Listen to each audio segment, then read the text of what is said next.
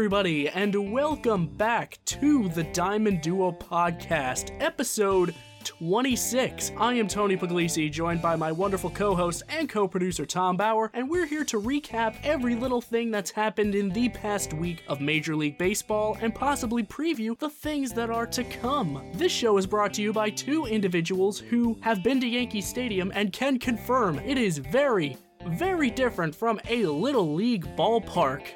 Oh man, I know that's a very common misconception across Major League Baseball these days, but you know what, Tom? You and I have been to Yankee Stadium, you know, together. We've gone with our families, with our friends, and I mean, I don't know, it's similar, but it's I don't know, something something tells me it's not a Little League stadium. Yeah, that's a sus comment to quote the kids these days. Uh, as someone who lives right around the corner from a Little League field, I can confirm both have dirt, both have grass both have a pitcher's mound, a home plate, and all the bases.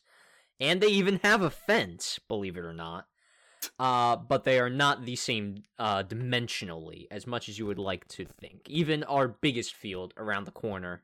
Actually, I think that one's like 400 to center field, but uh, it's actually shorter than Yankee Stadium in right and left field. I would know because I've given up home runs on that field before. Oh man, you know, I'd make a joke about the wiffle ball league that we were in back when we were in college, but I remember you were actually a pretty good pitcher. Granted, you were pitching against guys who were pretty much retired from the game, and when I say retired from the game, I mean too bad at it to go anywhere in it. But well, to, okay, first of all, I wasn't just good; I was really good. I won the goddamn Cy Young that year uh, that we voted on. Uh, secondly, part of that success was probably because after further evaluation, we were way too close to be throwing it 90 miles an hour at each other. We were 15 feet away from each other. When I looked up regulation size later, it was about 30 to 35 feet for uh, wiffle ball mounds. Oh so uh, we we may have made an oopsie uh, when uh, we were constructing the field, but I wasn't the commissioner at that time. Uh, so you know what? I'm not going to take the blame for that at that time. Shout out to our friend Tyler for being literally Randy Johnson with a 15 foot mound, and our friend Max for being our own little Rob Manfred, the commissioner of our league. By the way, happy last locker room, Max. happy last locker room, buddy. We still don't think you could be a commissioner, but you're just a darn nice guy. I may or may not have hinted that he was a bad commissioner um, in my uh, monologue. did, did, you do it him. too? Yes, I did I at did the it. end. I did it too. Oh, this poor guy's gonna hate us. Oh, that's too bad. I mean, I said nice stuff about it. Don't get me wrong. I didn't just I, put my friend on an open flame on the radio, but you know, just just a nice little dash of salt in there. That's all. Yeah, I'm not going to spoil it all because I don't know if Max is going to listen to this. Uh, chances are probably not, unless I say, "Hey, Max, listen to the first five minutes of the podcast this week." Um, but uh, I did sprinkle in a lot of nice words about our dear friend Max, so uh, I think that makes up for the shittiness of him being a wiffle ball commissioner. At any rate, we're going to be talking about Little League fields in the uh, near future, I guess. Uh, probably about an hour, hour and a half in our time. Speaking of our time, we're recording at 8:45 on Sunday, May 8th, uh, 8:45 p.m. Happy late Mother's Day. Uh, it is still Mother's Day as we're recording. So I guess happy uh, belated Mother's Day. That is the correct term. If anything happens after that time period, it will not be covered uh, because we will not be recording at that time. Also, go follow us on social media at the Diamond Duo Podcast on Instagram, at Diamond Duo Pod on Twitter for more content from Tony and I, such as polls on uh, various things. Speaking of which, uh, you should follow us for more uh, reasons on social media. But uh, yeah, we did have a poll this past uh, week, or I guess day or two in our time, and that was for the teams of the month. So we put up a poll to say who had the better team in the month of April, Tony or I, and we may or may not have had a tie yet again.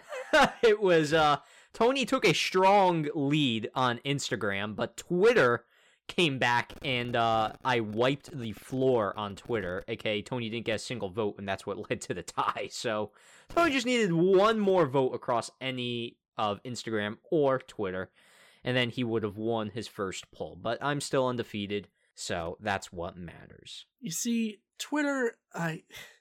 I'm guessing this comes from my years of shitting on Twitter before I actually got an account. It's the Twitter demons are coming back to bite me. So I, I find it very ironic that the two times we do a team build that is monthly themed, the first one we did was back in September of 21. Now we're doing one here in January. Uh, January? Uh, for April. It's not January. Um, yeah, we tied. So maybe May will be different when I inevitably blow Tom out of the water again. I I thought I had that in the bag when I saw the Instagram poll. I'm not gonna lie, Tony your outfield I thought was going to carry you to victory because my outfield was not good. Outside of Taylor Ward, your outfield trumped mine big time. Although I did think I won the positional battle. I counted in, uh, I looked at the stats and I thought my team was still better overall. And some people didn't see that on Instagram. We didn't see eye to eye. At any rate, enough ramble for the intro of this episode, episode 26 of the Diamond Duo podcast it is time to move into Around the Horn. If you haven't heard it before, we go over the teams that are good, the bad, the players that are also very good and very ugly, aka who's doing good right now, who's doing bad right now, and a brief explanation as to why Tony and I will go back and forth. Uh, shooting between uh, the good, the bad, and the ugly, I guess you can say. And yeah, that's how things roll on Around the Horn. Now, Tony, you've said this over the past two times, so I'm going to do it this time. Let's go Around the Horn. Let's indeed. And we're going to get it started off with a team that's actually getting a bit of a redemption arc because in our abridged Around the Horn last week, I believe we talked about the Chicago White Sox and whether or not they could bounce back from a pretty dismal April. Actually, that was two episodes ago. We talked about whether or not they could bounce back. I put my money on yes. Tom, I believe you did the same. And our pick is looking really, really good right now because the White Sox are one of the hottest teams in the American League right now. They've won six straight.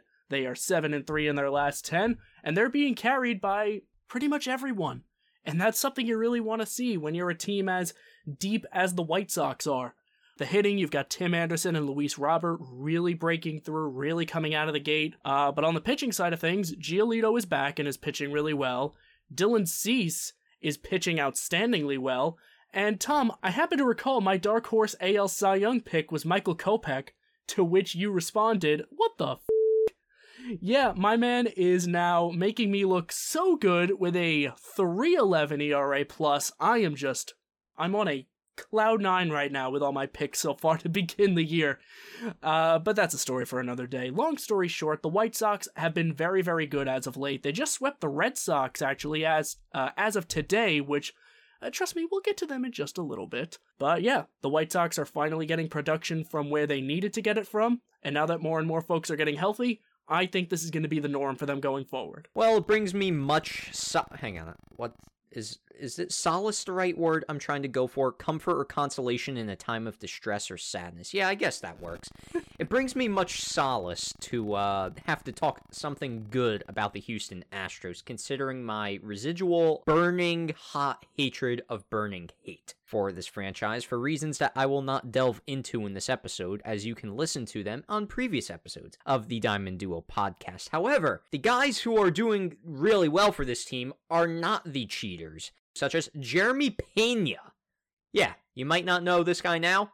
He took over uh, Carlos. Car- uh, I was going to say Carlos Carrasco's. Jesus, Carlos Correa's role at shortstop, and he's doing tenfold better than the Twins superstar right now with a 1.7 WAR to begin the year. What the hell is going on? Behind him are Kyle Tucker and Yordan Alvarez. The pitching is held up for the most part in the rotation. Justin Verlander looks really good. He was my dark horse Cy Young pick, so that's looking pretty good for me, Tony. Ryan Pressly just came back from injury, so yay for my fantasy team. I'm going to get saves. And yeah, they're 17 and 11, and they're looking pretty good. Also, their manager just hit a milestone, but more on that later. All right, folks, I am about to drop the biggest truth bomb on y'all that I don't think you're ready for. This is something that's earth shattering. Are you ready? The Dodgers and Rays are good baseball teams. Now, I know, I know you need a minute to recover from that, but you know, we don't have all day, so I'm just going to dive right into it. I you'll understand. The LA Dodgers. yeah, that brief blip in time when I believe the Giants and the Rockies were at the top of the NL West this year, uh, that's not happening anymore. The Dodgers, however, they're on a five game win streak right now, 7 and 3 in their last 10 as well. Actually, by win percentage, they have the best record in the National League. When it comes to production, you know who you're to get production from. Freddie Freeman's been great. Mookie Betts has been fantastic. Cody Bellinger, his OPS plus surprised me. He's at a 99. That's already up 50 points from last year, so good job, Cody. You're league average now. I'm proud of you. Clayton Kershaw is back to his Cy Young form, at least to start the year. He's got a 1.8, uh, 1.80 ERA. He struck out 32 while only walking three. That's a 217 ERA plus. Uh, and oh, there's also, you know, some other guys in the rotation like Walker Buehler and Julio Urias. They're alright, they're pretty good. The Dodgers are a super team, and the scary thing is, they're only gonna get better. And speaking of only getting better, after a brief period of time uh, towards the bottom of the AL East, uh, I think they were in third at one point. I don't think they were ever fourth. Uh, but the Tampa Bay Rays are coming back with a vengeance. They just had a six game win streak snapped today with a loss. They're also 7 and 3 in their last 10. And they're now cemented pretty firmly into second place behind the Yankees. Uh, where they're getting production from is actually a little less straightforward. You got Wander Franco, who's obviously having a fantastic season. You've got Yandy Diaz and Brandon Lowe, who continue to be overlooked by pretty much everyone. But one guy I'm going to zero in on right here, right now, is Manuel Margot.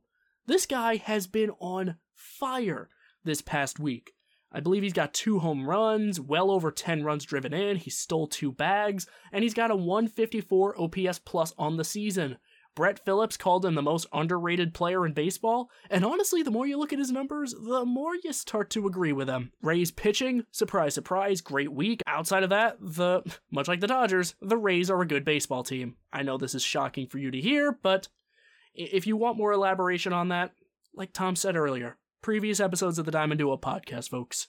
These are really great teams, and uh, it shouldn't really need a lot of explaining to see why. All right. Speaking of previous episodes of the Diamond Duo podcast, if you recall, uh, my sweetheart team in the postseason last year was the Milwaukee Brewers. They're seven and ten, or no, seven and three in their last ten. Although I don't know if we can honestly include them because two of those losses came from the Braves, and then the rest of the time they're beating up on the Reds, the Cubs. Before that, they had the Pirates. But regardless, they're clicking. Now, why are they clicking? There's some possible answers for that. One of them might be Rowdy Tellez, who has approximately one third, or rather, who had approximately one third of his season RBIs in one night against the Cincinnati Reds with eight, a Brewers record. Uh, in their 18 to 4 spanking of the then 3 and 21 Cincinnati Reds. And uh, spoiler alert, round of applause for the Cincinnati Reds. They did not make the not uh, the cold teams in around the horn this week because they actually won a series. It was against the Pittsburgh Pirates, so it's nothing really to be uh, super proud of. But uh, regardless, we're proud of you. You won a series against the Pirates. Uh, yeah, any rate, Rowdy Tellez is swinging the bat pretty well. Willy Adames is also doing the exact same thing, picking up where he did last year. And Christian Yelich, how about that? He's looking like his old self again, or at least a shell of his former self. The power is starting to get a little bit better. He's only got four home runs on the year, but he's looking a lot better otherwise. A 255 bang average isn't too bad, and a 342 on base percentage is pretty solid as well, but that's a lot better than where he was the last two seasons. Also, holding the Brewers down is, surprise, surprise, their pitching, led by their big three this year. Corbin Burnes, no surprise, Eric Lauer, and Adrian Houser. But you might be saying, where's Brandon Woodruff and Freddie Peralta? They both have a 5 plus ERA right now. And surprise, surprise, their bullpen is actually really good. Josh Hader still hasn't given up a run yet. And I'm counting in my head seven people in their bullpen right now have an ERA, actually, eight people in their bullpen right now have an ERA of 352 or less really, really good. And most of them are in the ones or the twos. All right, folks. So we are going to move now into the not.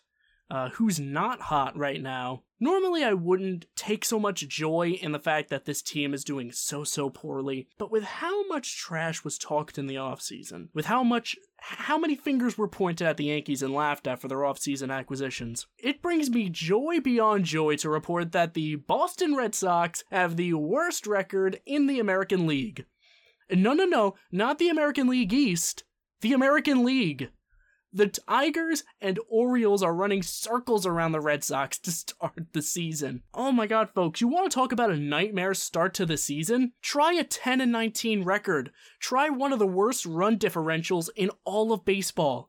That's including National League teams too, folks. Try a hitting core that is absolutely barren outside of Devers and Bogaerts. uh, and Martinez. Try a Trevor Story acquisition who's been doing nothing but striking out and putting up horrible slugging. His slugging is 281.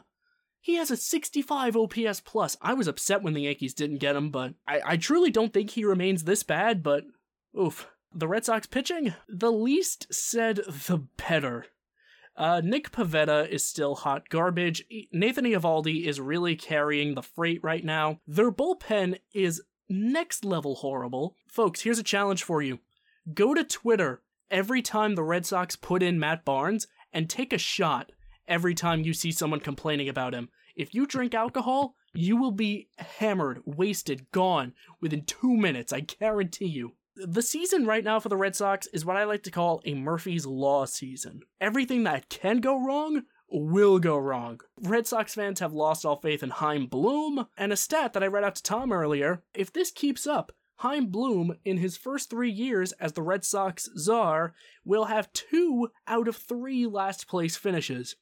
The three GMs that came before him have won a championship within the first three years. I'm going to pass the baton to Tom for the next one, but Red Sox. Wow. Get your together. Thank you, Tony, for throwing it to me to talk about another miserable franchise. Now, a moment of silence for our good, good friend, Jack Halstead. Thank you because his Detroit Tigers are 8 and 19 to start the year, the worst team in the American League Central. And yes, this is the division with the Kansas City Royals still in it. The Royals are two games better than the Tigers at the time of this recording, and it's not hard to see why if you're a Detroit fan. You thought things would start clicking, right? Well, that's not the case. Spencer Torkelson is having a little bit of trouble adjusting to the big league level, only has a 173 batting average, but that doesn't even pale in comparison to Tony's um, namesake of his fantasy team, Jonathan Schoop, with a 128 batting average and a whopping 7 OPS plus. That's right, single digits. Tony drank some water right there, and I think it just came back out.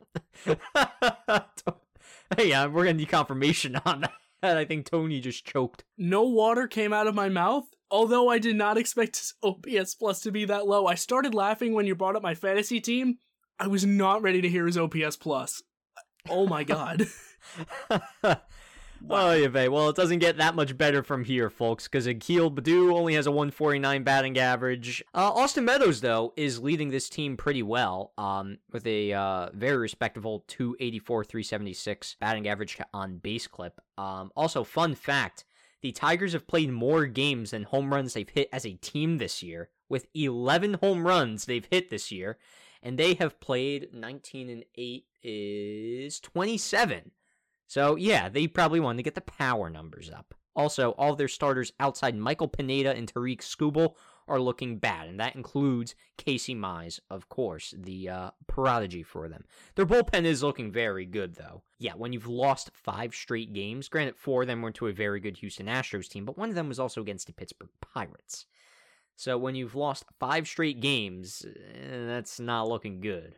Like, things are expected to go better. Detroit in the future, but everybody expected a lot more in the present. All right. I hope you folks enjoyed hearing me uh, rag on one New York team's rival because guess what? I'm going to double down and talk about another one. The Philadelphia Phillies were given a lot of credit in the offseason, and they've yet to live up to it. I mean, you look at this team up and down, and it's kind of funny because they're running into the same problems that they always do. Folks, you know where I'm going with this. The Phillies pitching has just not gotten better. And I don't know how many times we can keep saying this because, Tom, I was literally thinking to myself last night how many times have the Phillies put a team on the field with the ultimate intention of competing, going for a playoff spot, going for a World Series, and then putting that bullpen together, putting that pitching staff together? It's almost embarrassing at this point.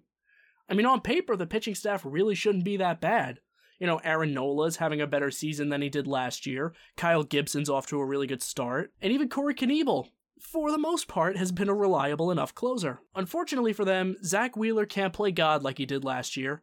The Ranger Suarez experiment has gone horribly wrong, and Zach Eflin is still his pitifully average self. He's got an 88 ERA plus. What else do you want from him? And again, rest of the bullpen just can't hold the load. Trust me, folks, I would go deeper into this bullpen now, but I assure you, with every fiber of my being, we're gonna do that later. Well, a team that was once very hot and even made our hot teams list is now on the receiving end of the not list, and that is the Seattle Mariners. Primarily because they are 2 and 8 in their last 10 including a 6-game losing streak to the Astros and the Rays.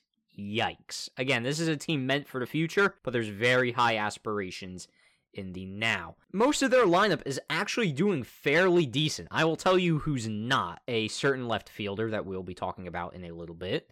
Julio Rodriguez, who's getting better, and he does have nine stolen bases, which I believe leads the league. Jared Collette, oh, he's got 10. I'm sorry, baseball reference uh, says nine. My apologies. Uh, Jarred Kelenic, who is yet to find his groove up in the big leagues, and Abraham Toro, who once we thought was a very good pickup from the Houston Astros. Well, that might be better left than last season. Now, their rotation is actually looking pretty solid, too. Matt Brash was sent down because of his 7.65 ERA, but there was a certain prospect that was brought up in his place. More on that in the later part of the episode.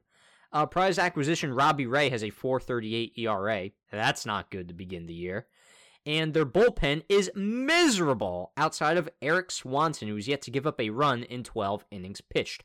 Highlighted by Diego Castillo, their closer, or at least that's what it says on baseball reference, with a great ERA of 7.2. Well, Tom, the good news for the Mariners is there exists a far worse team in their division that is pretty much their safety blanket from falling to fifth place.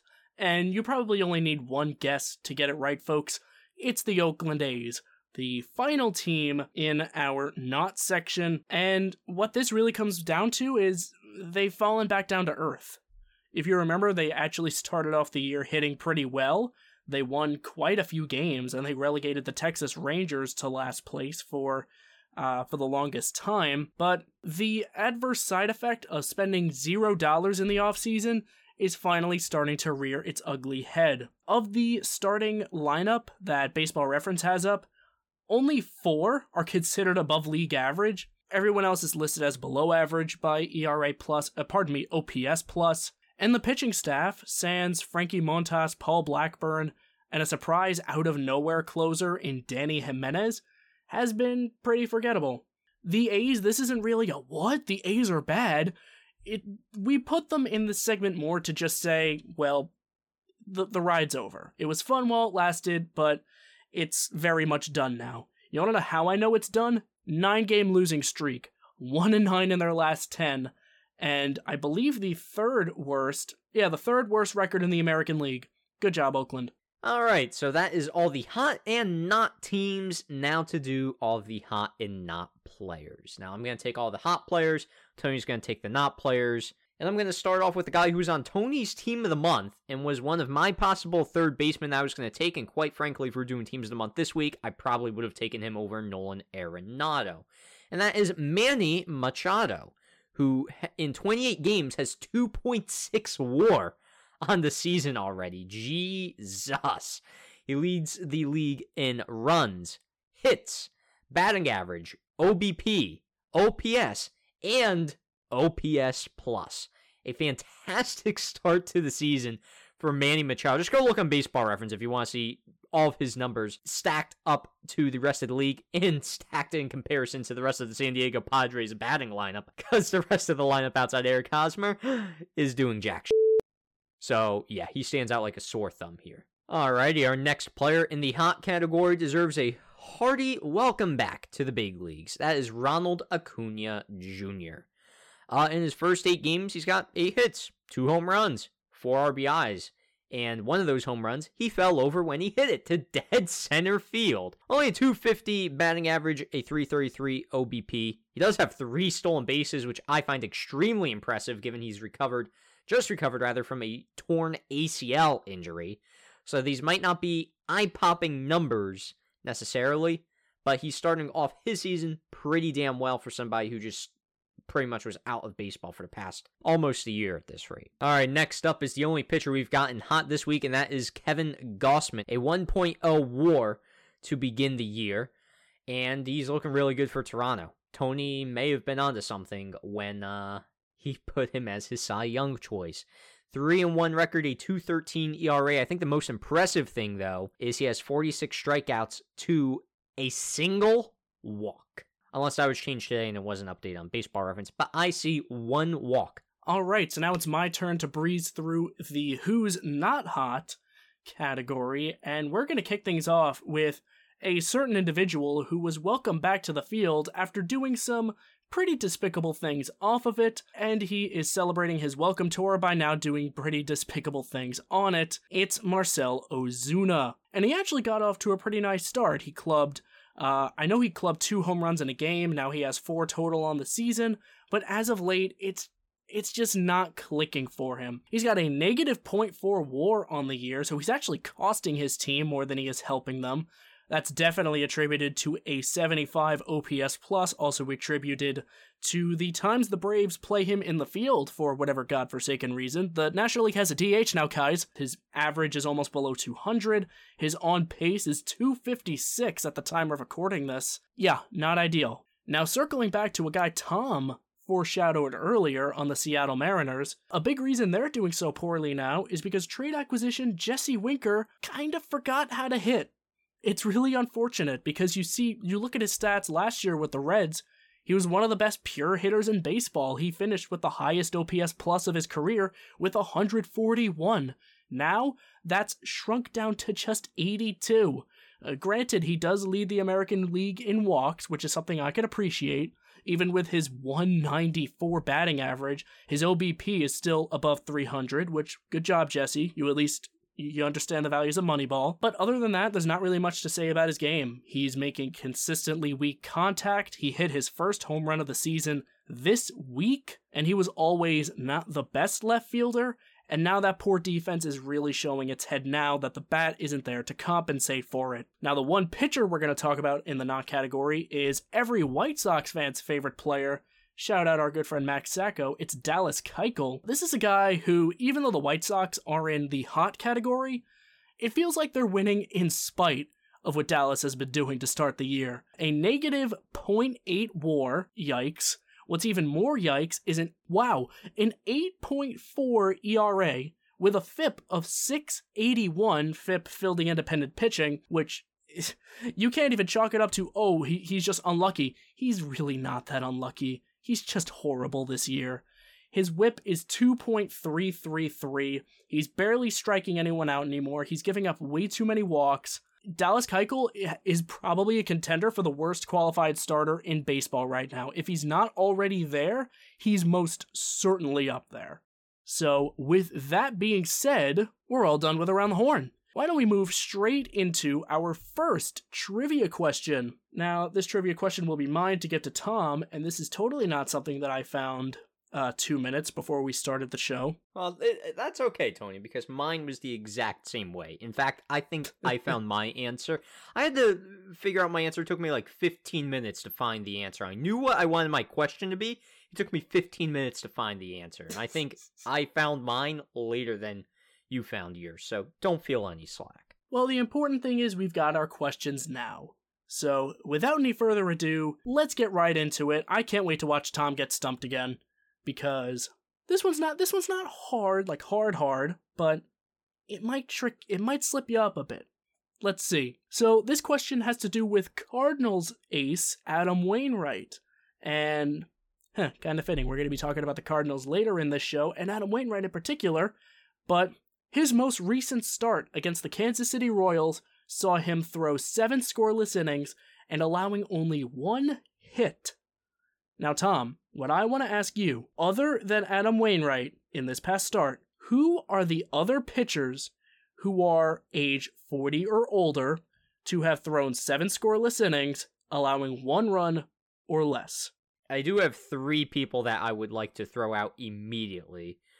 And they are Roger Clemens, Nolan Ryan, and Randy Johnson, because I believe both, all three of them were still technically in their primes when they reached the age of 40. Well, I have good news and bad news. Uh, the good news is you got Randy Johnson.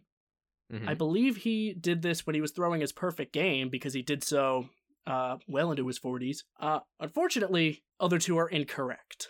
I'm honestly really shocked at that because Clemens uh, used them roids well into his 40s. and I, I figured Nolan Ryan was the lock, to be honest, because he he's like a timeless like missile on the mound. There's two more. And clarification, I believe the reason Nolan Ryan's not on this list is because it's strictly seven innings. Because I believe Ryan threw a no hitter when he was over forty. Like, the, granted, this is a list. I this is a stat I found on Twitter from Jason Catania. Jason Catania. That's why Nolan Ryan's not on this list. So technically, he would make the list if the question were actually asked correctly. So I'll give you a half point because I'm I'm pretty sure Nolan Ryan did this. I don't think Clemens did, but So they have to have only gone seven innings, giving up one hit. It can't be they've taken it any further. It has to be seven innings and only one hit. I'm guessing it's either that or just if they allowed a hit, it's only one. So yeah, two more, and it's not Nolan Ryan for some reason. Both of these guys, I think you know. I'll say that they're not like some dead ball guys. Are they more modern guys? Can I ask that? They both pitched in the 21st century. Okay, okay, so that narrows it down. Let's go Greg Maddux, because he pitched into the 2000s. That's a good guess, but it's not him. All right, well then, that sucks.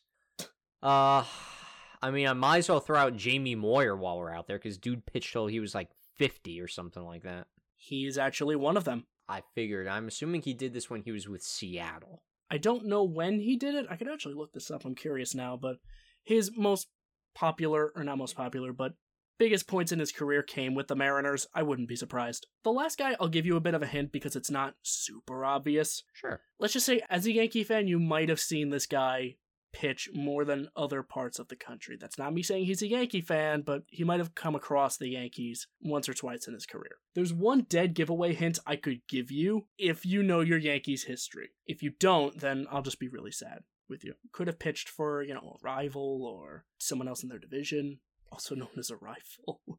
Well, I figured I figured it would, it would probably end up being a Red Sox. Uh, to be quite honest with you. Oh wait, wait a minute, wait a minute, wait a minute. What about Tim Wakefield? ding ding ding. What do we have for him, Johnny? Uh, well, nothing other than a sense of pride, and I feel like I gave way too many hints anyway. The dead obvious hint I was gonna give you if you like really gave up, I was gonna say think 2003. Think like think Aaron Boone. oh, that would have been a dead giveaway. Think Aaron Boone. Oh, yeah, So- yeah. I, I, I figured it was a Red Sox. I just had to Mhm. think like who it was, and then Tim Wakefield came to memory because I remembered his old ass trying to pitch, and he would get clobbered. Back when he was like on that rotation in 2011, and he put up like a five ERA, and I'm like, what? How'd this happen? Like, I don't know. Maybe he's old as shit and can't pitch anymore. I don't know. Maybe start there. Hmm, maybe he only had one pitch to rely on for most of his career, and uh, when he tried to throw anything else, he'd get shelled. Damn. Tough. T- tough conundrum there. I wonder how the 2011 Red Sox uh, worked that out. Surely it's a happy ending. Oh, surely. Either way. Yep, Jamie Moyer, Tim Wakefield, and Randy Johnson. He did play in 2009. Oh, this was the last time. This was the last time, not the only time. Okay, so technically you were right, but I just worded the question wrong. So I'll just throw that in there right now. so it all happened in 2009. hmm Hey, you know what? Good for you. I, I worded the fing question wrong and you still got it right. So good on you. Woo! Now for my time to stump you, but that time will come later in the episode because we've got to move first through our major stories, and we have quite a few to go through. First, I think we should start with the story that had baseball Twitter probably talking the most this week, and that is going to be Mr. Dan Bellino. Now, why did um, Dan Bellino uh, trend on Twitter? Well, as I so eloquently put in the rundown, umpires continue Joe West's legacy on in retirement. Dot dot dot. By making games about themselves. So if you hadn't seen this before, Dan Bellino was conducting a um, check on Madison Bumgarner for sticky substances after his one inning that he, the first inning that he pitched in his most recent start. Now, I believe Mad Bum was getting into it with another umpire, and Bellino was just the one that was doing the check. Bellino did more than just check. He stared deeply inside Madison Bumgarner's soul. So much so that um, Madison Bumgarner pretty much told him, What the hell is wrong with you? And not to also mention, he was massaging his hand for probably about 10 seconds, give or take, which is about um, 10 seconds more than an umpire needs to usually do.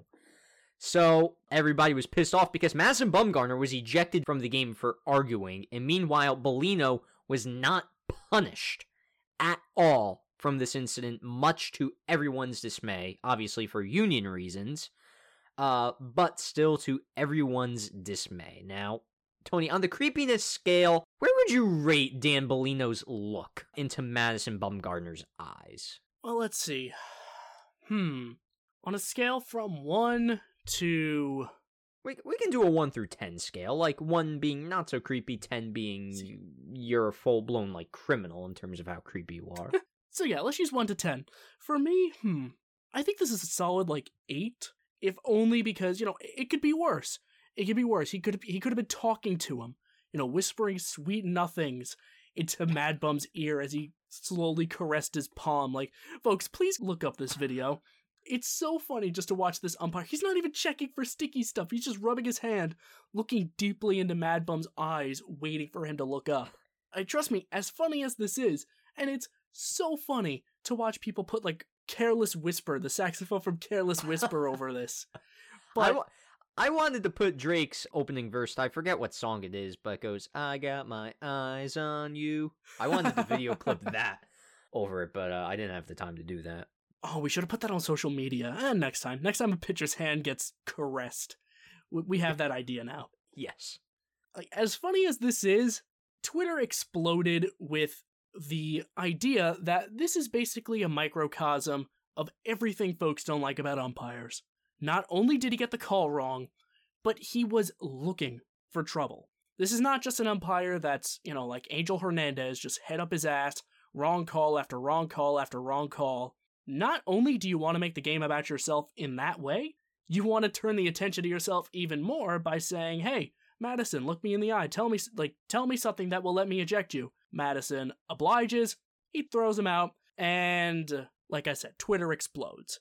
Now, Bellino caught a lot of flack for this. I think that goes without saying. But you think? The one just a little bit. But the one thing that actually sets him apart from other umpires who pull this crap is Bellino actually apologized.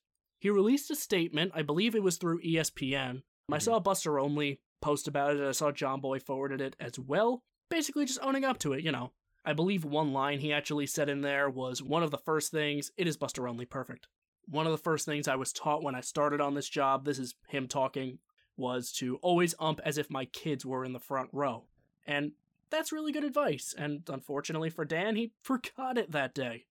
But he was at least cognizant enough to own up to that and at least assure in writing that he would do what he can to better himself. Because at the end of the day, umpires are still people. Umpires make mistakes, but the mis- as much as the mistakes piss us off, this pisses us off more when the umpire makes the game about themselves. There's literally a Twitter page called Welcome to the Ump Show, and it posts like this when the umpires just stand in the spotlight for themselves. So, and you can, I was gonna say, you can believe this uh, Twitter account is updated pretty much hourly at this rate. I was gonna say daily, but that would be a understatement. That it's hourly. That's uh, there. Fantastic. but nevertheless, Dan Bellino, I, just like I said, I think a microcosm is a good word for this because it's a microcosm of how widespread horrible umpiring has been this year. There was that game Angel Hernandez called with the Mets and the Phillies. There's been the horrible strike zone that Julio Rodriguez has had his entire career so far. I Tom, I think this opens a discussion. We talked about this before the show. This really, I, I think at least, this should be the incident that really starts a movement of two things. One is umpires actually taking accountability for their. They're not going to be Angel Hernandez and laugh in their car as someone's jeering at them like a prick. and number two, some semblance of a punishment system for umpires. Now, this is obviously going to be, you know, a monumental task to bring into the game. It's probably not even on the mind of anybody in the game right now because of the umpires union. It's the reason Angel Hernandez is not fired. It's the reason we don't see. How many times have I said Angel Hernandez in this segment? It's the reason we don't see umps demoted. What's that? I was gonna say I don't know if you've said it more in this segment or your slam poem that you had to recite like two weeks ago. You know what? That poem has ingrained this man's likeness into my head now. Thanks for that, Tom. Really, really appreciate that. Oh, no problem, buddy. but no, I want to toss it to you about this whole mess now because trust me, folks, if you follow baseball, you saw what he did, you saw how he reacted. Should this sort of be the next step? Because umpiring in baseball cannot stay this way, and if it's not robo umps, maybe this is the way to do it. Well, quite frankly, we should have had this like some sort of accountability system be put in place n- a number of years ago. I don't want to bring up Angel Hernandez again, but do you remember that playoff game in like 2018 where the Yankees got shelled at home? Angel Hernandez literally had like three or four of his calls challenged, and guess what? I believe they were all overturned. And one of them I remember wasn't even close. I remember hating watching that game, but I only kept watching it so that way I could see how many more Angel Hernandez could have, and I was laughing having the time of my life at that point.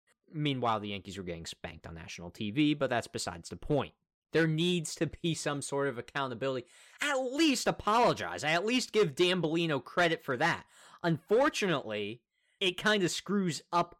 Like, the apology is great and all, but it really doesn't solve any problems, especially because it hampers the Diamondbacks and Madison Bumgarner for multiple days and possibly result in loss after loss. Not that really matters because it's the Arizona Diamondbacks, but still, if this happened to a really good team such as the Dodgers and they were without Walker Buehler, they had to burn through their bullpen and they ended up losing three games in a row. That could be a difference in the division race come September, and you'd have to look back on this incident and be like, that was Dan Bellino's fault why we lost three games. And now we have to play a wild card game just to try and get back into the playoffs. At least that's how it used to be. Now I think their system's a little bit different. But I believe the KBO does this, or at least other like sports leagues around the world. They do have an accountability system for umpires where they can be fired for poor performances and stuff like this. Now, I believe the MLB has some sort of I don't know what type of grading system they're on because they gave Angel Hernandez like a 96, I'm pretty sure. I hate bringing him up again. Take a shot every time we've said Angel Hernandez this segment. You're probably dead by now. But to give him like a 96, even though many of his calls were out of the strike zone clearly. I don't know if they had widened the strike zone or what the hell the problem was, but whatever their grading system is, it sucks.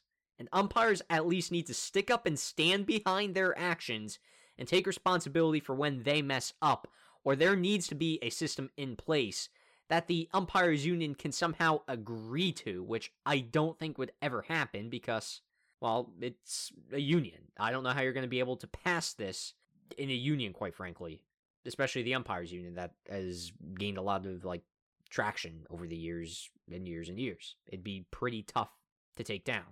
Not that I'm anti union or anything, but I'm just saying people need to have punishment for poor performances. If it affects a team for multiple games, it should affect that umpire's paycheck for multiple games. Or maybe he has to take a timeout for multiple games. To me, it's common sense. You're poor at your job, you get reprimanded. There's nothing anti union about that. We're not asking you to fire anybody for no reason. If you're bad at your job, you need to be treated like it. That's what it comes down to at the end of the day. We're not just pointing our fingers at umpires because, oh, you, we hate you. We're doing this because we say this because, frankly, they give us reason to.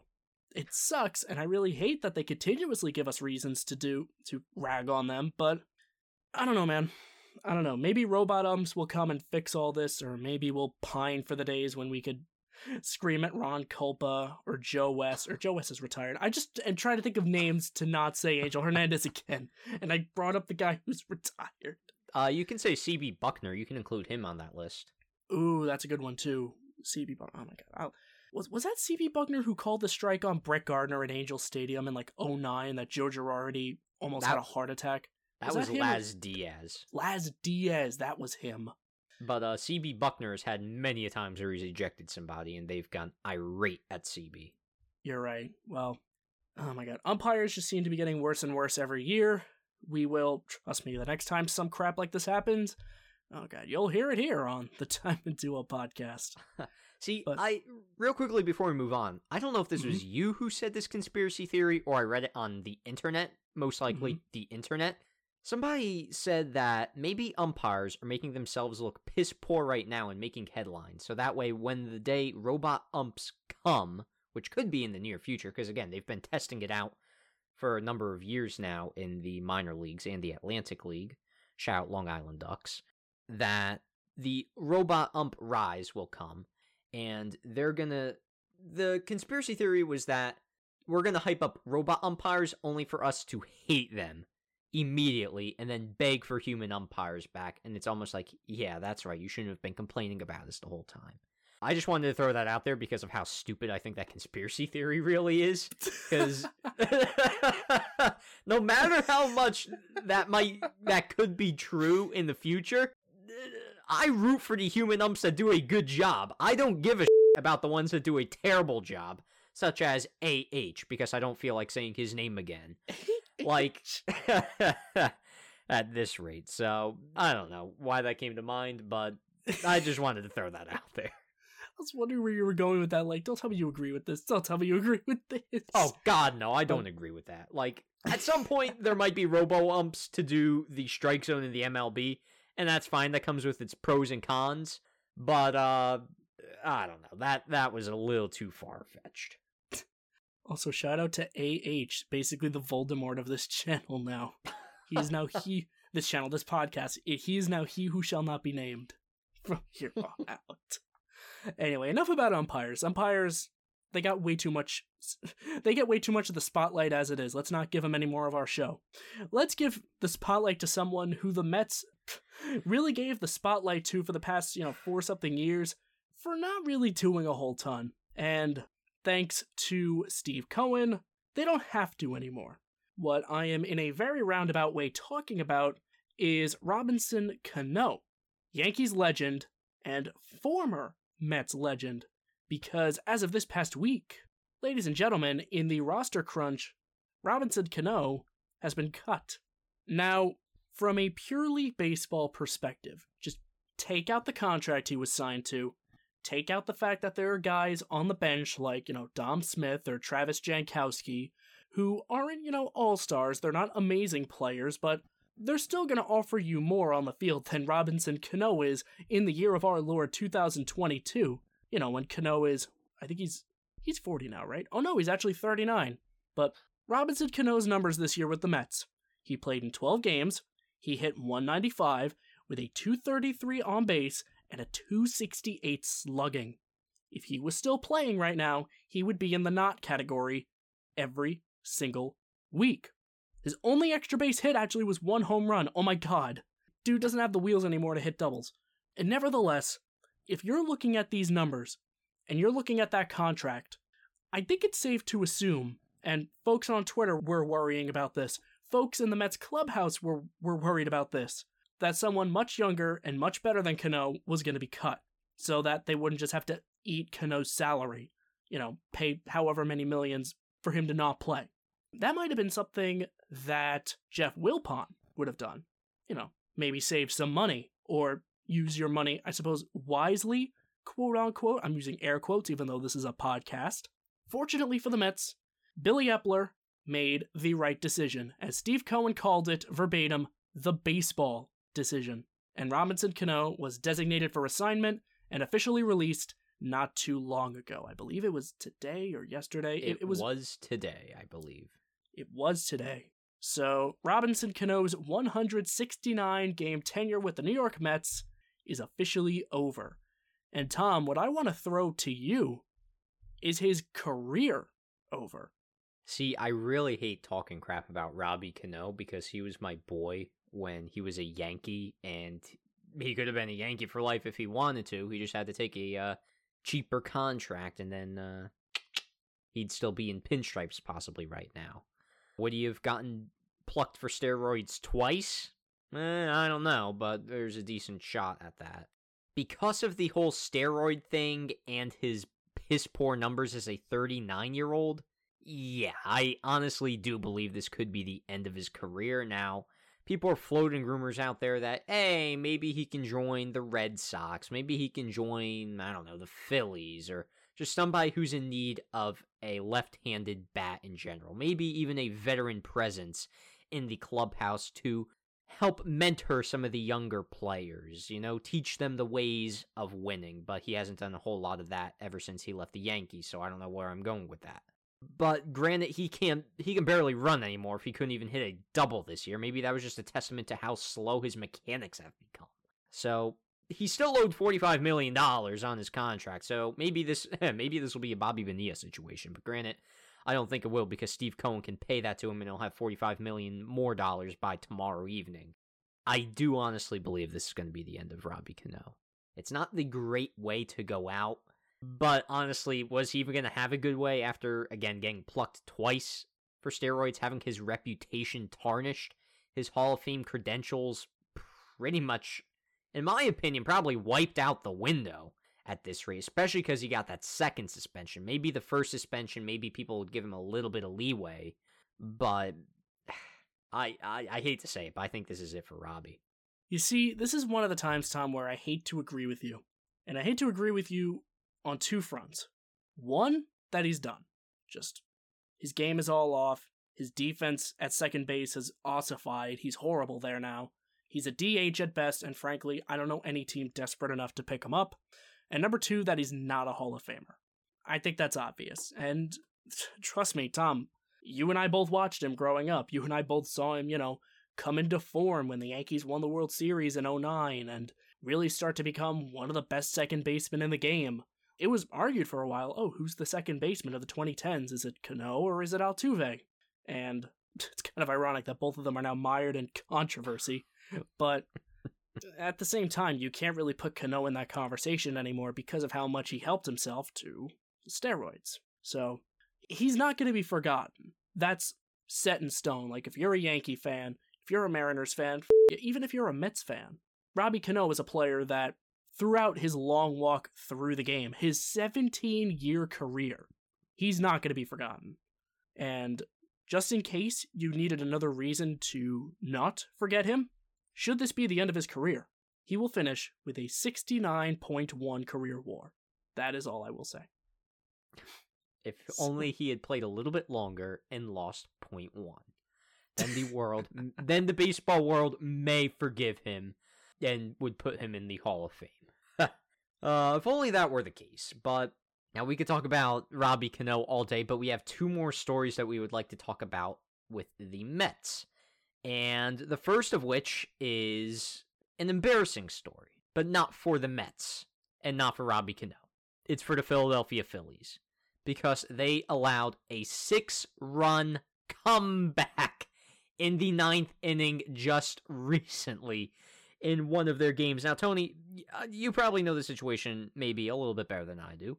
I believe this was a 15 pitch outing in which the Mets scored all of the runs necessary to come back and win this ball game. And it's all because of that cherished, cherished, ever so treasured Phillies bullpen that Dave Dombrowski has constructed for this team. Spent so, I don't even want to say so much in the offseason on it, but they at least tried to improve it. And yet, here we are again talking crap about their bullpen for another year. So, let's break this game down a little bit, and I really do mean a little bit because we need to get moving. Taijuan Walker starts for the Mets. Uh, lets up seven runs. Ouch. Big, just monumental, major ouch. Huge black eye on the Mets starter ERA, which otherwise has been fantastic. The Mets are all but written out of this game. ESPN's win, pro- uh, win projector has the Phillies at 99% going into the ninth inning with a 7 to 1 lead. And mind you, Tony Puglisi, yours truly, is flipping between the channels watching the Mets game and playoff hockey because the Yankees were not playing that day, and I figured, all right, you know, the Rangers are playing. Uh, I think the Avalanche were playing too, and playoff hockey is fun. So I figure, okay, the Mets are out of this. I'm not going to watch the ninth inning. It's fine. Oh, the chagrin I felt in my soul when I kept getting updates from MLB's app. Oh, Mark Canha singles, such and such scores. The Mets now trail, you know, 7 to 3. All right, they're putting up a little effort. You know, Starling Marte doubles. The Mets now trail 7 to 5. Oh my god, is this really happening? Or that was Nimmo. Then Starling Marte doubles and brings home the go ahead run. And I think it was at this point that the entirety of baseball exploded. Every last individual who cares about baseball was either clowning on the Phillies, clowning on the Phillies, or clowning on the Phillies. I this right here, as Joe Girardi put it, his most embarrassing loss with the Phillies, the toughest pill to swallow. And honestly, Joe, we agree with you, buddy. I. his tenure in Philadelphia has not been one for the ages as of late. I don't know, maybe he's a double agent trying to screw Philly over from 2009 up until today, but I don't know, man. That kind of a loss is inexcusable. Like I kind of hinted at it earlier in the Who's Not segment. Oh my god, Philadelphia. What happened to you? Like when I said Corey Knebel was the mostly reliable closer out of that pen, yeah, he he picked that day to blow a save to royally f- it up. Imagine a imagine a double gut punch in back-to-back weeks. The Mets no hit the Phillies, and then they come back and do this win. I just thought of that. I'm like, light bulb.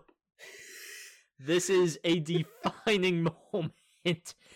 Oh my god, in the Phillies season, and we're not even through May, and I I already know this Phillies team is probably out at this rate. And I'm not blaming Joe Girardi, even though he said that loss is embarrassing. Maybe he shouldn't have gone to Knebel, but as Tony alluded to, who's their most reliable piece?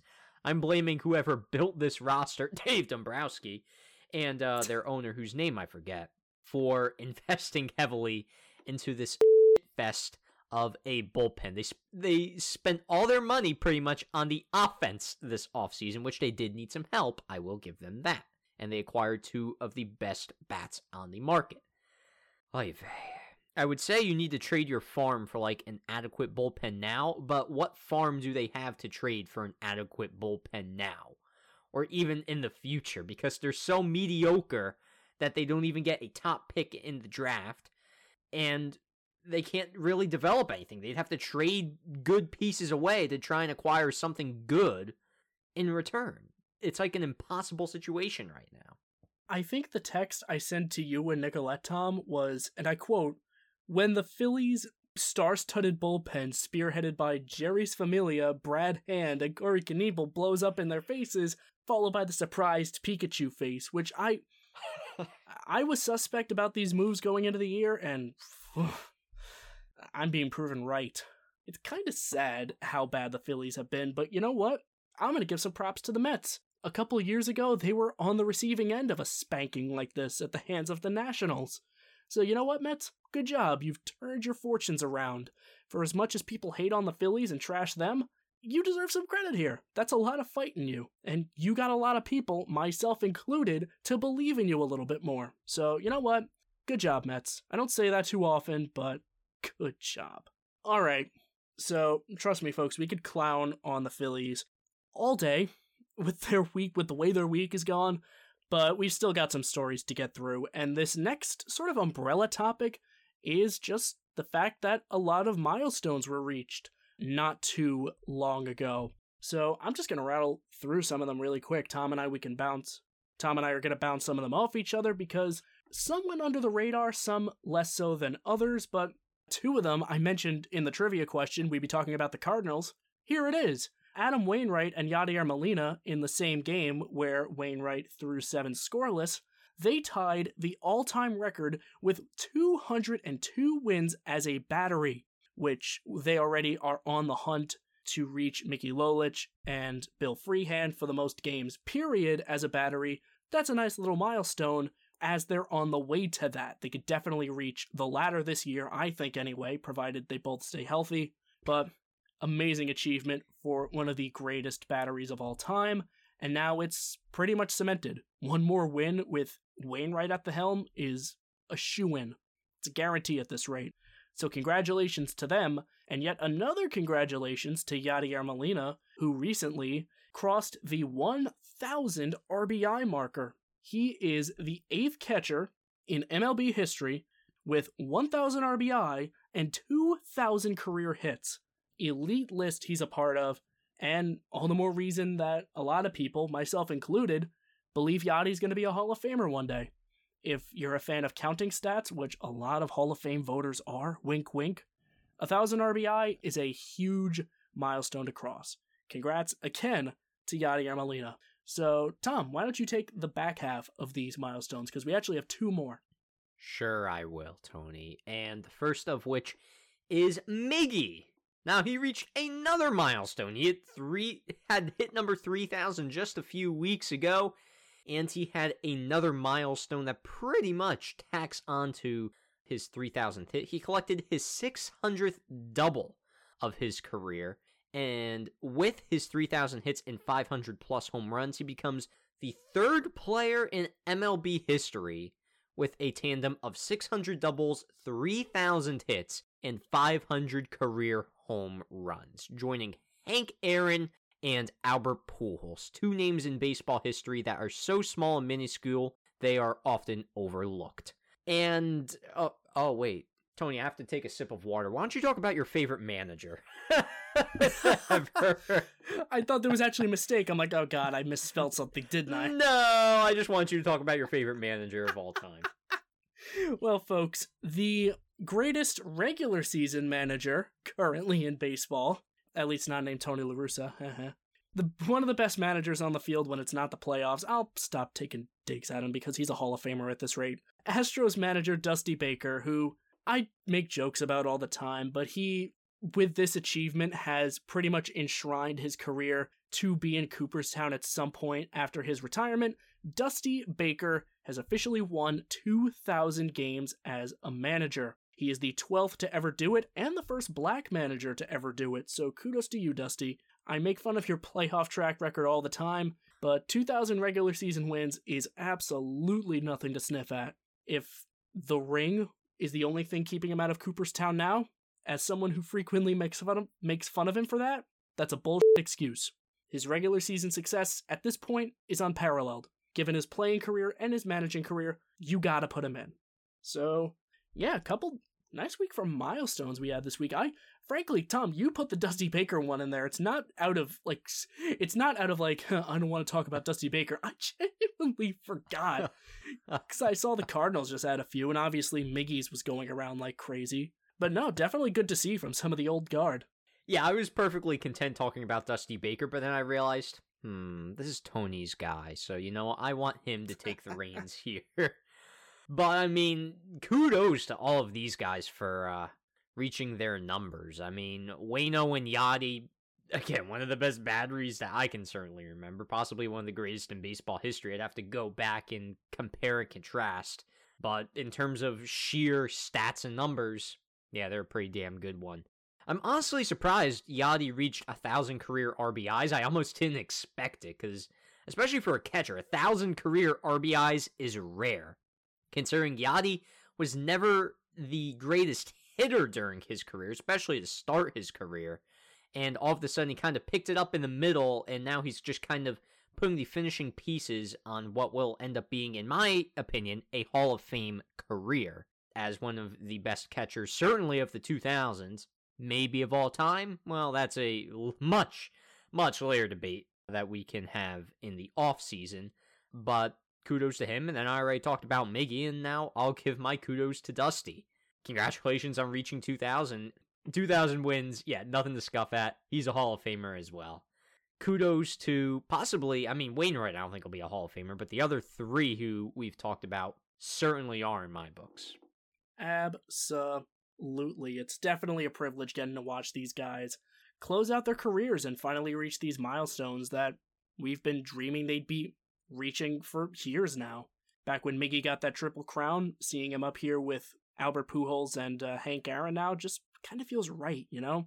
Wainwright being among the most successful pitchers in Cardinals history, you know, he's not Bob Gibson, but you know, he's still up there in terms of accolades and all time prestige. It's fantastic to see.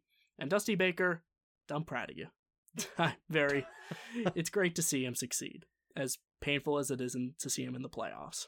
Uh, hey, speaking of Dusty in the playoffs, let's talk about the team that he almost coached to a World Series, but then the eighth inning happened. If you're an Angels or a Giants fan, you'll get that. Let's talk about the Giants because speaking of legends, Buster Posey was actually honored recently. This past Saturday was Buster Posey Day over at Oracle Park, and the Giants chose to celebrate by taking a massive dump on the St. Louis Cardinals pitching. Oh man, as good as Wainwright and Yadi have been this year, it was not Steven Matz's day. No, good God. Him and the front end of that bullpen got the full wrath of a Giants team looking to pay tribute to their former all time catcher. But the festivities were fun. Posey got to hug some of his former teammates one last time. I believe Hunter Pence showed up as well. Just a nice tribute to, my opinion, my humble opinion, one of the greatest Giants to ever live.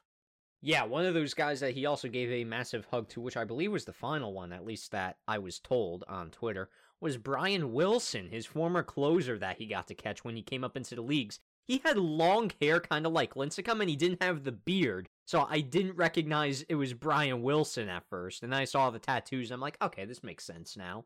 So that was fun. But um, well, I think that the best moment wasn't. It's been replayed on Twitter a bunch of times, or at least I've replayed on Twitter a bunch of times. His kids threw out pitches to him, almost kind of like the first pitch for the game. That that was just a really special thing you like to see. Like y'all baseball we don't really get to see like players show their personality all too much or better off like they put their families in their public life. And Buster's not somebody who's really done that, but it's great to see that the camaraderie he has with his kids, it's just a special relationship that unfortunately not everybody gets to have. And clearly this guy's got it going for him. I mean, I think it was both of his kids. I think he has a son and a daughter. They both threw out a pitch to him, and I think Brian Wilson was the last one to close out the outing, I guess you could say. But um, so uh, yeah, that it, it was a special day. I honestly didn't even see that they took a massive dump on the Cardinals pitching that day. Tony, do you know what the final score was?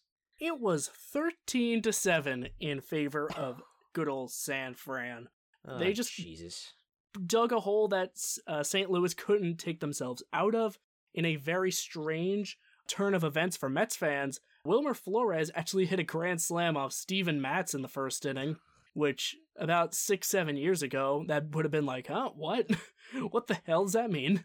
Oh, wait a minute. I remember this game. He had one hit that day. That was it. And he somehow had six RBIs, which I found very I strange. I saw that. I saw that. That's so funny. And obviously, that one hit drove in the four runs.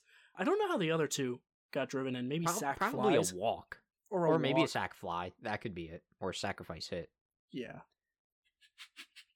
oh Jesus, why are you snickering about? So I'm snickering because I just I just opened Twitter to get the notification off. This this is one last thing to clown on the Phillies. I swear to Christ. Jesus. I'm gonna like I'm gonna like it so Tom could see it. It's from user at Trelindor20. Name is Sam with a thumbs down, so I'm guessing he's a Mets fan. Ranking the futures of every MLB, NBA, and NFL franchise. It's a tier list. I'm not going to go through the whole thing because it'd be it'd take way too long. I'm going to talk about the last tier called absolutely. There's three teams in there: the Sacramento Kings, the Utah Jazz, and the Philadelphia Phillies. Tom, what were you saying about their prospect system earlier? It seems somebody agrees with you.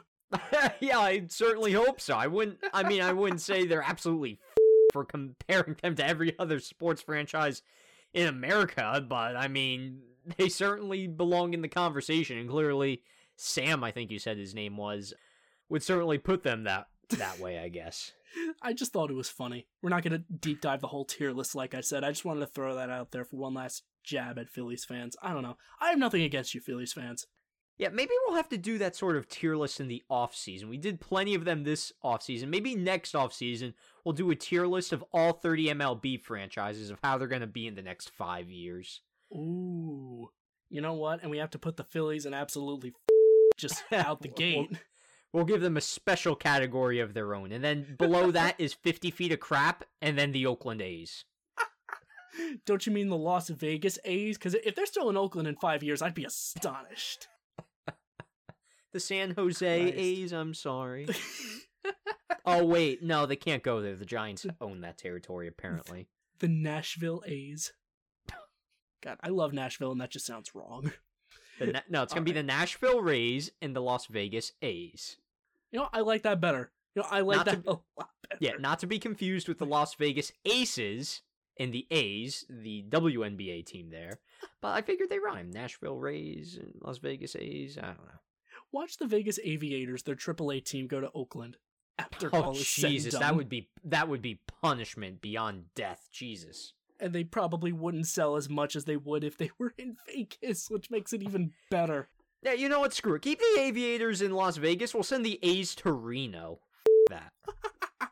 oh wait, that I think they have a trip. I think they have a big league. I think they have a minor league team out there too. I don't know if we could do that. Um, we'll just send them to the middle of like the desert or something like that. They'll still find some more fans. The Montana A's.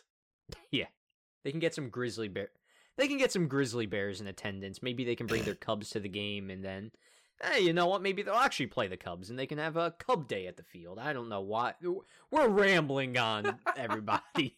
In case you couldn't tell, I don't even know how we got to the A's, but you know what? Let's move on to our last segment here, and it Yes. almost has something to do with the A's, except it doesn't because their division rival. I, I saw Mariners, and I'm like, oh, A's, that's a good transition. Anywho, could you could have just left it as it, it's about the A's, but it's not, and then you could have moved on. That would have worked too. That would have been applicable. I'm gonna just use that as one of my transitions going forward. All right. Well, our last segment, I bring up the Mariners because Tom alluded to this earlier that the uh, Mariners called up a prospect.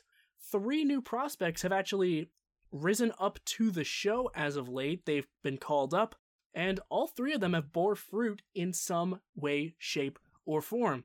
I'll just rattle them off real quick. We don't need to go too too deep into them. One of whom is Mariners starter George Kirby, who actually threw a very very good game today against Tampa Bay. He went six scoreless innings. Actually, the first pitcher in Mariners history to ever do that for their debut game with the team. That's really impressive. There's Twins third baseman Jose Miranda. If you're a fan of the musical Hamilton, he's actually Lin Manuel's cousin, which Oh Shut up. god, I saw that on Twitter. I forgot. you saw that, right? I saw that on the MLB app. I sent it to my girlfriend immediately. I'm like, "Hun, you would love this." Like, shout out Wiki. She got a real big kick out of that. She actually went to see Hamilton recently. I asked to, I asked her if Jose was going to be there. She's like, "No, probably not." uh, lu- lucky, lucky her for being able to see Hamilton. I think a friend of ours, Dan Hansen, also saw Hamilton too. I saw him posting about that. Did he really? Wow. That'd be funny they were at the same show. They didn't know. I But- mean, it's quite possible. I don't know if they would know each other, but I mean, They definitely wouldn't. yeah, no, I, don't, but I don't know. That, but yeah, good for her for seeing Hamilton. I mean, crap. Oh yeah, she had a great time. And you know who else had a great time? Jose Miranda in the big league so far. He's actually accrued a couple hits, including his first big league home run already in his first week of play. So kudos to you, Jose Miranda. Considering Miguel Sano is probably out long term, they're gonna need you there. And lastly is a guy who got called up today, Diamondbacks outfielder Alek Thomas. Not a lot of time to really make an impact, right? Wrong. He's already got his first major league hit. So, congrats to these three young stars in the making. I truly love that these three got called up this week because these are three prospects I've always been high on in their respective organizations, and it's great to see them finally make it. Yeah, I'm not gonna lie. I've only heard of Alek Thomas probably before a month ago. Maybe I've heard of George Kirby before, but I've seen his stuff from Pitching Ninja and other accounts, and he looks absolutely filthy. If you saw what Matt Brash could do with his slider, imagine George Kirby, but he can do that with many more pitches. Throw them more consistently in the strike zone, and yeah, they're dirtier. I hope that kid has a great career and makes the Mariners even better. I mean, imagine if they have two rookies like headlining their rotation with Gilbert and Kirby. I mean, that would be one hell of a time out there. And then Jose Miranda, well, I don't really know much about him. I'm just going to assume he's got a good singing voice, possibly because he is the, uh, you said cousin of Lin Manuel, correct? That is correct. and it, it's, it's an assumption. I don't know. I mean, hey, the one thing we can assume about him is he's not going to throw away his shot. So, I don't know if you know Hamilton. That might have Oh, gone. I, I know. Hamilton. My my room my roommate in college. shout out David. We're shouting out so many people. He was a musical theater minor. So uh, Oh, so you know all the songs probably. I've probably heard them many a time. I can't quote them quite, frankly, but if I heard them, I would definitely recognize them. I trust me, my girlfriend was obsessed with it, and folks out there with girlfriends who are obsessed with stuff, you've probably seen it or heard it seven million times.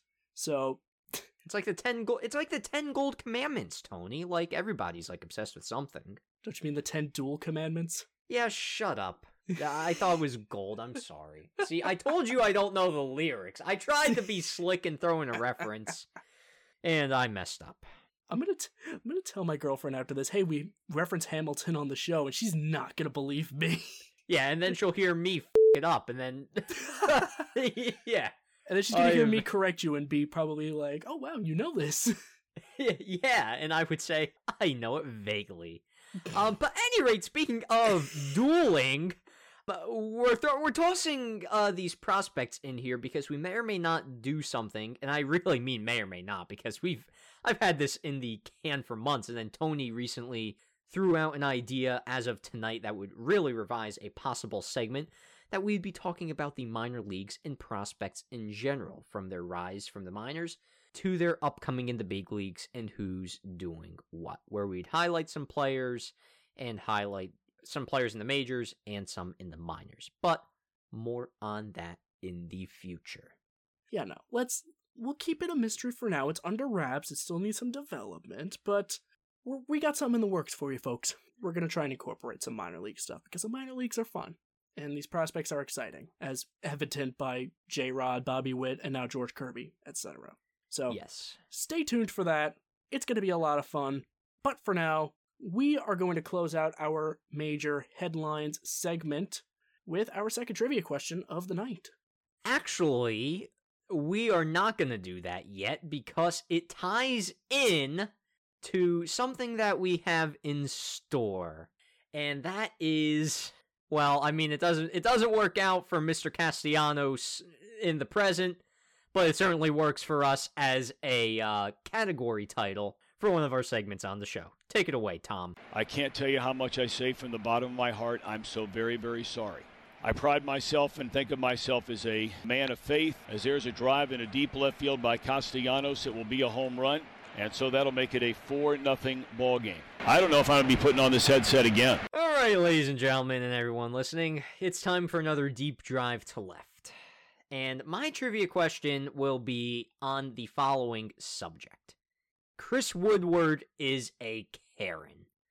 And Tony wrote that on the rundown because of a recent incident that he had. And by recent, I mean literally hours ago for me and Tony on Sunday, May 8th.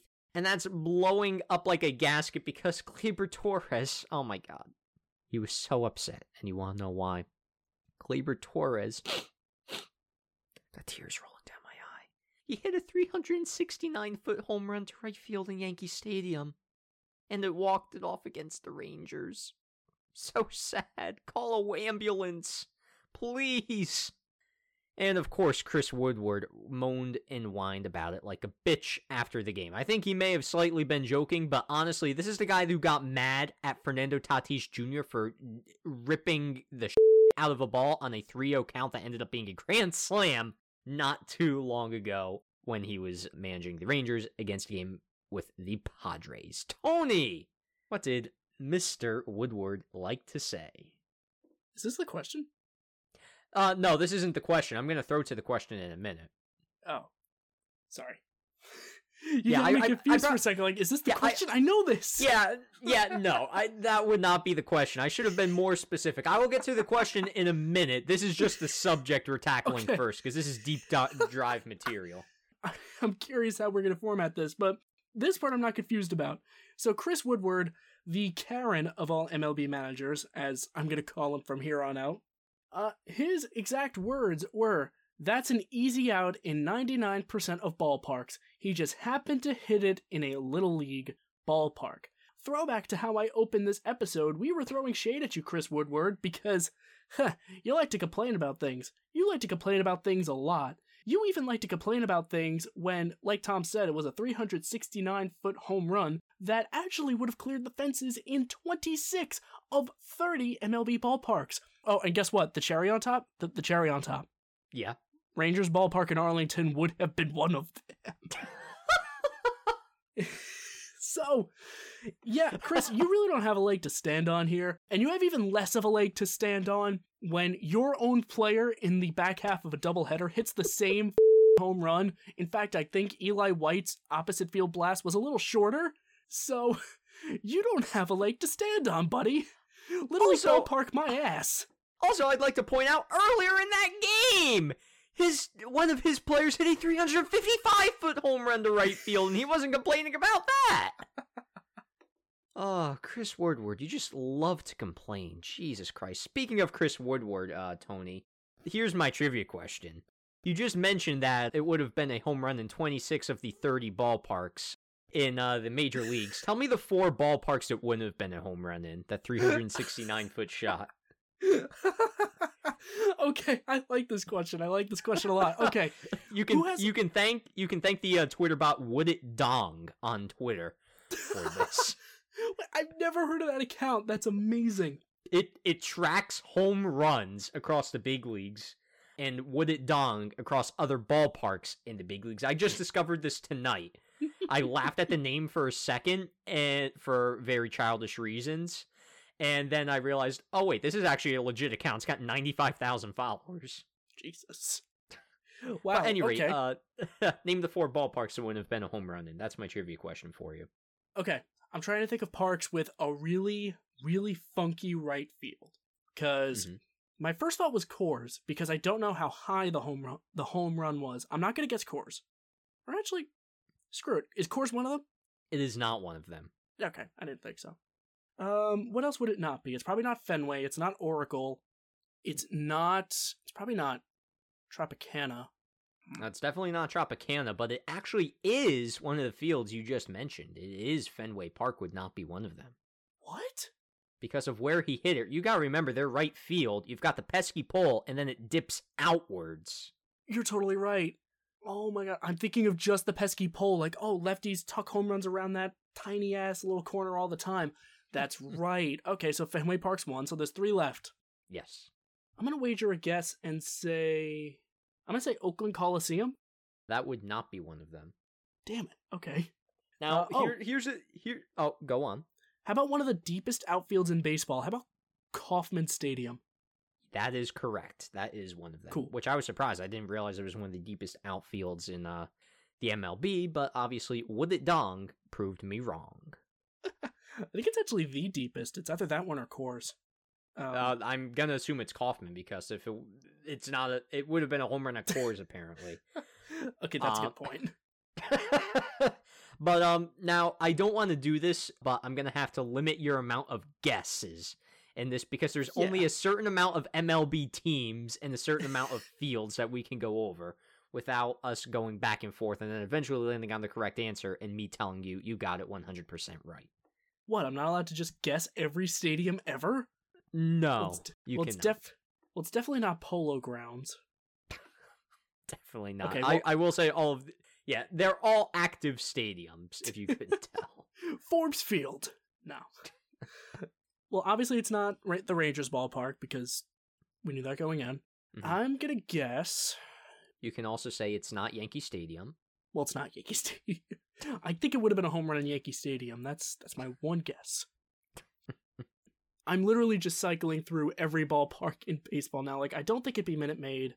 Uh, maybe Safe or T-Mobile. I'm gonna be an idiot and actually like name one where it could be. I mean, I already did that, but it's uh, okay. How about Marlins Park? It is not Marlins Park. Damn it. I will give you this, and this will be the last hint I give you before I limit it to th- like three more guesses per league because there's one in the National, one in the American League. Okay. For the National League, it's obviously not Wrigley. I feel like it's not PNC. Actually, I doubt it's Busch. Uh, bu- bu- bu- bu- how about hmm? Give me Petco Park, Hmm. Padres Field. I can I can give it to you, but you're not going to be correct. Damn it! How about all right? I'm thinking of another NLS team. I'm probably gonna blow this because I feel like this one's wrong. Is it Chase Field? Diamondbacks? It is not Chase Field. God damn it! I'm But only real men hit a home run to dead center field there. So that is a good guess. But this is That's right true. center field. That's true. All right, I'm gonna switch over to the American League. How about let's go with uh, no, let's screw it. Minute Maid Park. No. Oh, I'm great at this. Um, I want to say Target Field, but I feel like that's wrong. No, wait, they have that funky wall in right. Is it Target? They do have a funky wall, but they are not the field. Damn it! I keep So psyching myself out. I, I would give you another hint, but I think it would be a dead giveaway. Yeah, don't worry about it. I got so I have one left for each league. Yes. Just because I don't want this to go on forever. I'm why hitter pitcher friendly ballparks. This should not be hard. Okay, I'll just throw them both out at the same time. For the American League, I'm gonna say it's I'm gonna say T-Mobile Park, where the Mariners play, and for the National League, I'll say it's everyone's favorite ballpark. Um, screw it. I'll say PNC. I don't think it's right. It's where the Pirates play. Yeah, it's also one of the shortest fields in the big leagues. That is incorrect. You're also incorrect in Really? Seattle. PNC. Yeah, I'm pr- I'm pretty sure that's one of the shorter fields. I or, or maybe Damn. I'm thinking of attendance numbers because I know it's really low there. But um, what a roundabout way to make fun of Pirates fans. I didn't mean to. I meant in total attendance with the stadium's capacity. That was not a dig at Pirates fans, but that was a, but that was a good uh, coincidence. Um, Who so, so the one in the American League, I was gonna say, think of a scoreboard that would be a home run if you hit it in right field, which would be in the American League. yes, it'd be one of the oldest ballparks in baseball, Angel Stadium. Oh, I'm an idiot. Why did I Um, discount Angel Stadium? Ugh. Also, um, I don't want to make you sound like more of an idiot, but why did you say it's obviously not Wrigley Field? Because isn't Oh no. It's wait. You're just realizing what the situation is. I figure because that little netting, it catches so many home runs. Eh, Not so many home runs. Oh my god, because wait, the right field. Oh my god, it juts back. The stupid Yes. scoreboard, the Budweiser sign. God damn it. Okay. I I miss I'm underestimating how far to the right he hit it. I'm thinking like just straight in the middle of right field and center field. That, yeah, that would have totally been in that little area where it moves back. Okay. it it took every ounce of like anything inside of me to not say anything once you mentioned Wrigley Field. I was like, "Are you sure about that?" But I had to hold back with great restraint there. so, yes, that was your trivia question this week. You did get two of the ballparks right, but uh unfortunately that's still only 50%, and as you know, 50% is a failing grade. Thank you, school system. Well, hey, you know what? I I'm not going to defend myself. I, I still have my trivia question last week where I looked like a genius, but Wrigley Field's going to haunt me for for a little bit. Oy vey. So yeah, that's the whole Chris Woodward situation, brought to you by this deep drive to left. Uh, it's something that's never gonna die on the show. Maybe we'll eventually rename the segment, but uh, I think it's too iconic at this rate for that to even happen in the near future. When the joke dies, we'll put our we'll put our brains together, try and think up a new name. But I don't think Tom and I are this creative this late at night, so not now, not for now. Not anytime close to now. So on that cue, um, Tony, would you have any? Fi- would you like to say any departing words to anybody who may be listening to this podcast? I don't think I have any left. We had a good first month of baseball and a pretty fun start to the second one. Uh, meet us back next week and we'll tell you how May keeps going. Yes, ladies and gentlemen, everyone listening, hopefully by next week we will not have another story of an umpire fondling a pitcher's hand. But stay tuned because if that surely happens, it will be covered on the Diamond Duo podcast. Thank you so much for listening, everyone. From me, from Tony, We are grateful that you have listened, hopefully, to this entire episode of the Diamond Duo podcast or in snippets.